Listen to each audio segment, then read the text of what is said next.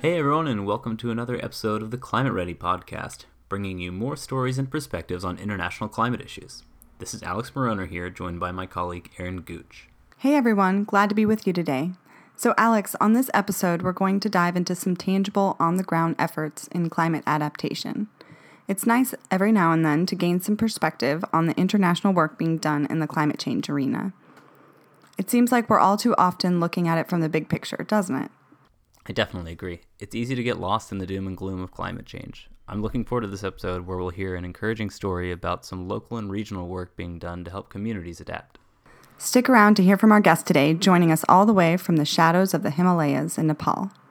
You'll learn about the numerous climate change issues affecting this region, as well as a really ingenious project empowering local villages to take action against climate change. Stay tuned.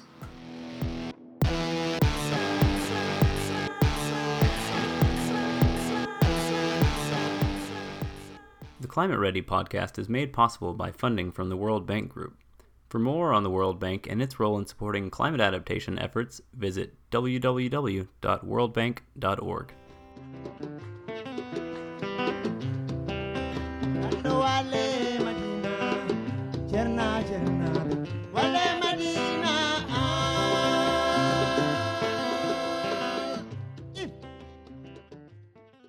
Today on the podcast, we have Dr. Neera Shrestha Pradhan, an adaptation specialist at the International Center for Integrated Mountain Development, or ICIMOD, a regional learning and knowledge sharing center in the Hindu Kush Himalayas. Neera, welcome to the podcast. It's great to have you on the show. Thank you. Thank you for having me here. Let's start off by having you tell our listeners a bit about yourself and the work that you are doing at the International Center for Integrated Mountain Development.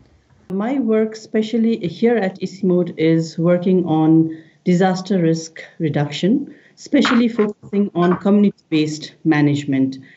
Climate change is adversely impacting fragile mountain ecosystems in Nepal and the people that depend on those ecosystems for their livelihood.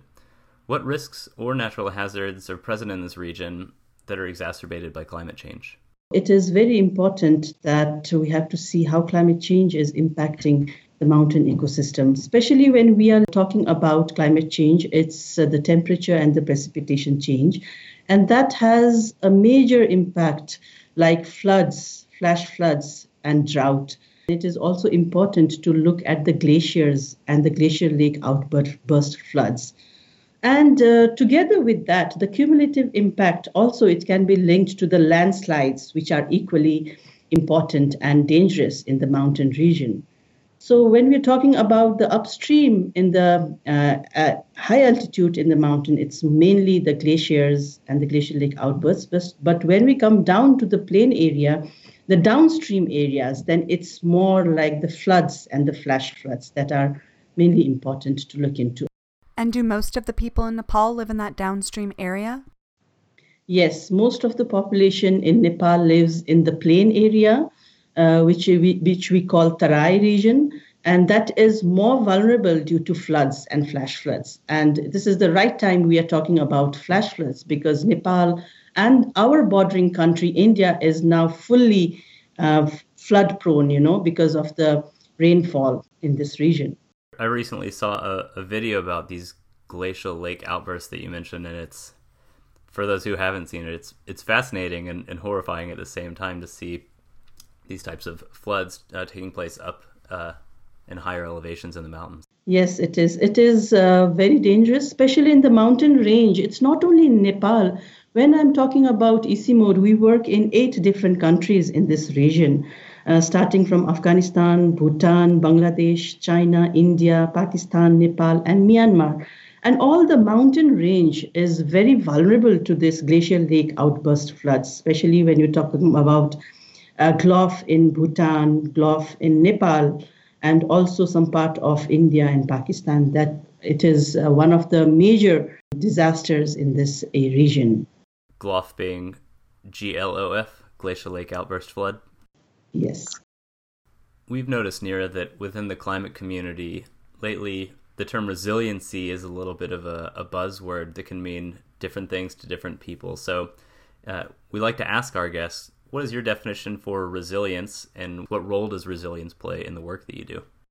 So, resilience for me is making yourself prepared for the climate or the extreme events that you will face, you know, in in futures. Here at ICIMOD, resilience, regarding resilience, what we do is we work with the communities to help them prepare themselves to face the climate change or any other socioeconomic changes that they face.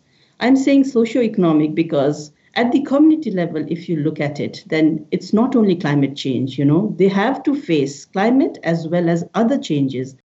That's a great point. Yeah, it's not it's not just climate that you need to prepare for, it's all the other the other uncertainties and socioeconomic factors, the kind of urban development factors or or for these villages, you know, how do they maintain their livelihoods in in the face of an uncertain future?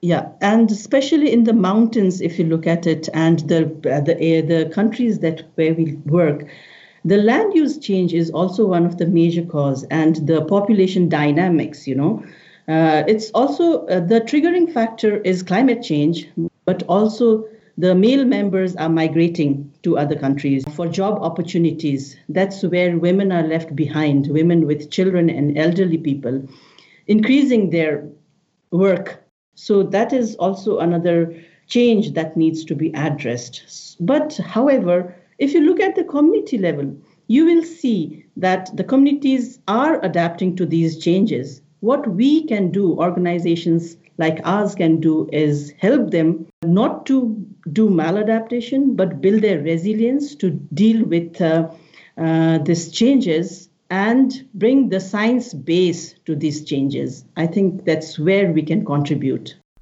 Yeah, I definitely agree with you, Neera. The need for adaptation efforts presents an opportunity, but at the same time, it must be handled carefully. Like you said, maladaptation is just as big of a threat as the other drivers of change.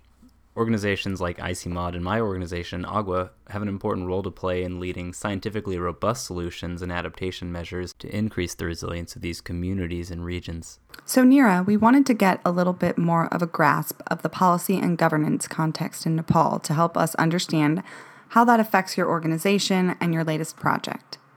Nepal is a country that faces steep development challenges, and at the same time, it's one of the few countries in the world where climate change is at the top of the list for immediate, short term threats to its population. Unfortunately, these threats are likely going to amplify over time. How are the Nepalese coping with that dynamic, and what is the role for organizations that want to help facilitate that process? Organizations like ours, uh, NGOs, INGOs, uh, and other uh, donor agencies and organizations, we are helping actually the government to deal uh, with this uh, situation and to implement programs that goes to the community. We always put government in the front seat because that's where the sustainability lies even when the projects uh, uh, phase out at the end you know. So building the capacity of the government and the communities are very important and they play an important role for the sustainability and the ownership of these programs in the long run so the government of Nepal has also come out with different policies and programs. A few of them uh, that I would like to mention here is uh, in 2011, the government of Nepal came out with climate resilient planning for three years, uh, supported by ADB. And then uh, the government is also working together with other donor agencies, support from the donor agencies, on pilot program for climate resilience. We call it PPCR, and this has been imp- this is being implemented in various districts in uh, Nepal. Uh, together with that, the government has also come out with National Adaptation Program of Action (NAPA), and Nepal is one of the country which has worked on local adaptation plan of action LAPA at the local level and has implemented it. So we have also come out with climate change policy and recently organizations like ours are supporting the government to prepare the national adaptation plans NAPS. So it is very important that, that these documents come out, but it is also important, equally important, to see how these are, is implemented on the ground. So that's where organizations like ours play a major role to support the government to implement these uh, policies into practice. So, what does success look like for Nepal? Climate change brings a lot of challenge, but with the challenge, I would say will come the opportunities. So we have to look at the opportunities also that uh, come to this to our country in Nepal. We are looking at the development process from climate angle. So climate resilient planning and development is going on. And hopefully in the long run, we will be able to address these challenges. Nepal is a deeply spiritual country. How do people address adaptation from a spiritual perspective, if at all? when we are talking about awareness raising, that's where I think the spiritual leaders and even the local leaders can play a major role. So, if it is linked in that perspective to build the awareness of the communities, especially when you go to the villages, so they, they are very much religious. And if you link it with the religious leaders to preach climate change, adaptation, and how you should be prepared for these activities, then I then I think it will go further, and you know you can really penetrate those um, vulnerable communities through that. You're working on an adaptation project in the Hindu Kush Himalayas, a community based flood early warning system, which uses simple technology to monitor river levels and put communities in control of flood information. How does having this flood risk information at the community level influence a community's response to a flood event as opposed to having the system that's managed by regional or national organizations? The, the community based early warning system, which I am working at ICIMOD, is a unique piece of work, I would say here. It is unique because the communities themselves generate the information upstream with the simple instrument that you have mentioned.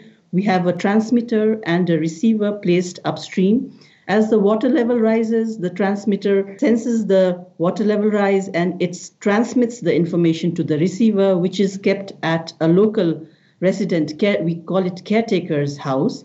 And the caretaker sends the information to the downstream vulnerable communities through a network which is prepared from the project itself. And he or she also sends the information to the district disaster management authorities who can send deploy their rescue teams to the respective vulnerable communities. And it has been appreciated by the local communities and the gov- local government also. It is because they take the responsibility of uh, the instrument as well as sending the information to the downstream communities. And it is very important because it generates almost real time information. I, I'm saying almost real time because as the water level rises in the river upstream, it goes downstream and it gives almost one to one and a half hour lead time for the communities in the vulnerable vulnerable areas to prepare themselves. However, in this recent flood, just a week back in Nepal, we were able to provide almost seven to eight hours of lead time from Nepal to Indian India side of the communities. So it's almost a local level cross border uh, initiative that we have successfully carried out this time. What are some of the the benefits? I think you've already mentioned some of having it run at the community level. The major thing is it is kept in the tributaries where you know the, the government systems or the bigger hydromet system networks are not there. So in that case, it is very important to understand that when we are talking about flash floods, it it's not only comes on the main river, but also the tributaries are equally vulnerable. And the people living in the tributaries are equally vulnerable. So it goes in those tributaries where we install the, these instruments. So that is where you know the niche of this instrument is where the government system where the bigger hydromet system is not there we can implement that at the community level this project is really a great example of of collaboration um, and coordination between communities and even countries. So, transboundary water management is rarely easy, but it is always important. Your program is a positive example of collaboration in the sense that Nepal and India have worked together to share information in order to save lives. You've described the system on the Ratu River as a cross border upstream downstream interaction. Was this an easy arrangement to set up? Can you tell us a little bit about the process? Talking about water between the countries is always difficult. It's uh, quite political also. So we have to be very careful. And um, that's where we have to bring the local government from the very beginning. Now, transboundary uh, water cooperation, when we talk about transboundary or when we even think about transboundary, normally people think about it at the national level or at the higher level only. Here in Ratu River, I wanted to showcase how transboundary cooperation at the local level, at the very small local level between the communities, can showcase a very good example. And we were able to prove it in this flood. It was not so easy. We worked with the local government in the both ends of the Ratu River, in Nepal side, in um, district, in Dhanusha district, and in the India site in Sitamarhi district. So we worked with them separately at the beginning, very slowly, slow and steady. And at certain point, we had this interaction on the ground together with the communities.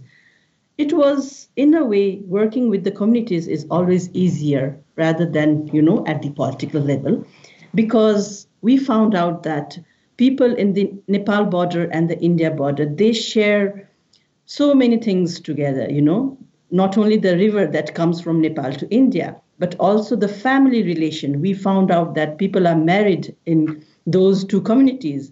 So that was a, an easy point for us to enter. That was a good entry point for us. That's where the communities started talking with each other. The caretaker of the instrument started exchanging their um, Uh, phone numbers, mobile numbers, and that's where the bond started, you know, the social bond, and it helped us a lot.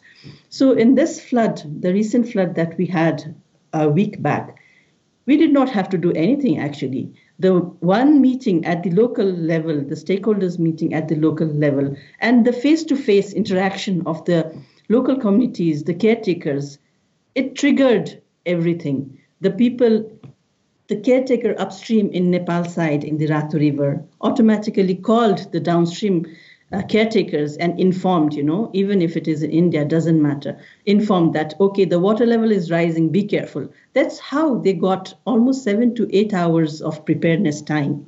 And it helped a lot. We got the information from our partners downstream that they were able to save the cattle, they were able to save women, children, and take them to the safer place and it really helped a lot. And as she was telling it was a miracle you know never ever it had happened earlier. It's an incredible story. And also an interesting story in assam you know like i would like to mention here is about the instrument not only sending the information but because of this instrument people have they say that earlier the two communities upstream and downstream they were not talking with each other because they had nothing common to talk about. But when this instrument was installed upstream, they started talking with each other, you know, and they started asking, okay, what whether the instrument is working or not, how is it working, how is the water level? Then slowly, in one year time, we could see the evolution. They start even got married with each other. So it's not only the instrument or the information that it is sending at the community level, you know, the most important part is the social bonding that it has brought because of this small instrument that helped a lot. You also mentioned earlier that in many households, men are working overseas, meaning that women play a large role in adaptation and responding to disasters, such as these flash floods. Having women in such a role, does this present any cultural or logistical challenges or opportunities for these communities and their ability to adapt? Yes, it is always challenging to bring women up in the front. But in the local level, in the villages, there are some communities which really promote women also to bring them in the front. But um, the work, especially when the male members are away, they, they go out for, they migrate for job, leaving the women behind to take care of children and elderly people. That's where it's a blessing in disguise, I would say, where the women they become more confident they come out and because they know they have to do it. So that's where you know we have to take this opportunity to bring women up front and that has shown good results in assam where we have this women caretaker she when we had a meeting discussion with her she very proudly said earlier no one used to even re- recognize who she was but now when she became the caretaker everyone, even the panchayat, you know, the local government, they used to come to her and ask her, what is the information about the early warning? How is the system working? And she felt that she has become very empowered because of this instrument. People come to her, you know, and she has become a very important person in her community. So that is how it is very important. But not only as a caretaker, in Ratu River, if you uh, if you see the women, they say that earlier we had to depend on ma- male members. They used to go to the riverside to look, watch whether the water level is rising or not. Now with this instrument, we can even do without them, you know, because the, we know that the instrument will inform us, give us alarm anytime. It will give us the early warning, and we can be prepared. So with that, the package goes with the preparedness where we help, we train the communities, the women to uh, to prepare themselves for flood, especially with the go bags with some biscuits or you know all these uh, things to eat, drinking water, some medicines, so they are prepared during the flood season. And the shelter zones, the rescue routes help them to go to the shelter place when the if the flood occurs. So that is how not only the caretaker, but also the community, the women in the community feels empowered uh, because of this early warning system. Yeah, you've been discussing that be- beyond the obvious benefits of, of these early warning systems and getting people out of harm's way, there there are some other very real and tangible social benefits like more gender equity, maybe some increased economic prosperity from being able to save things like your livestock and your some of your your crops and your livelihoods due to this system, um, and even that there is more inter inter village uh, social networking and, and even some marriages that have come out of this. Are there? Can you talk about about some of the positive impacts, maybe on the social level, a little bit more that have you've noticed after implementing this system? In Assam, uh, one of the fishermen told us in the last flood um, he got the information from the early warning system that the flood is coming. And that one to one and a half hour of lead time, he said, you know, was very critical for him because he was able to save his fingerlings so that after the flood, he was again able to use it. So it he, te- he told us that that one to one and a half hour of time was very critical. It looks as if it is just one hour. What can people do? But it really helped him to save his livelihood. In 2013, in Dihiri, in Assam, uh, when the flood occurred in September 2013, our system was able to send the information to the district disaster management authority even before the government system gave the early warning so that the district disaster management authority they were able to send their rescue team to Dihiri village and they were able to save lives and livestock, especially livestock, around $3,300 worth. So when we are talking about $3,300, for some of us, it might look very small. But when you look at it at the community level, when you go to the communities and really assess it, it is quite a lot. And that's where people started believing that this system really works and took the responsibility, especially the caretakers. And we got a lot of re- requests from the people saying that we also want this system in our village. We were recognized at the global level also, where in 2014 we got this UNFCCC's uh, Lighthouse Activity Award, uh, Momentum for Change Award in COP20 in Peru. When we received this global award in 2014, then we started getting lots of demand requests from other organizations, communities, and different countries for us to implement this system for the implementation of the system. But we were really cautious because the system was only 20% and 80% was all about communities. How you work with the community, how you deal with them, how you bring them, how you bring the ownership to them. You know, that is very important. And this is what I say the bottom up approach, where the communities are given the major role. And of course, they are facing the disaster, they are facing these extreme events. And when the system works well, they really own it. That's great. Well, we really appreciate your time, Neera. It's a, a very interesting story, and it sounds like a, a, a wildly successful project so far. So I hope you all keep it up and keep adding adding this capacity and training and technology to to more and more villages. Um, it sounds like there's a lot of interest being expressed, so hopefully you can keep up with the demand. Thank you so much for having me here.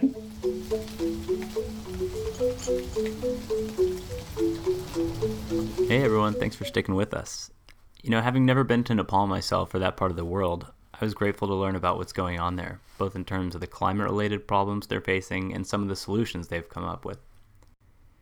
It sounds like a large part of the population is directly impacted by climate change. They're facing flooding, droughts, and landslides. What I took away from our conversation was this ICIMOD has found their niche in providing tools to help make these vulnerable communities more robust to climate change. We heard about their flood early warning system, but I think the key point came from what Neera said at the very end. The system is only 20% of the solution. The majority of the solution lies in how you work with the communities and bring ownership of these adaptation projects to them. They're the ones facing these extreme events, so let's work with them to provide a more resilient future. We'd like to again thank our guest, Dr. Neera Pradhan, for joining us today. You can find out more on the work that she and ICIMOD are doing by visiting www.icimod.org. Thanks again for joining us, and stay tuned for future episodes of the Climate Ready podcast.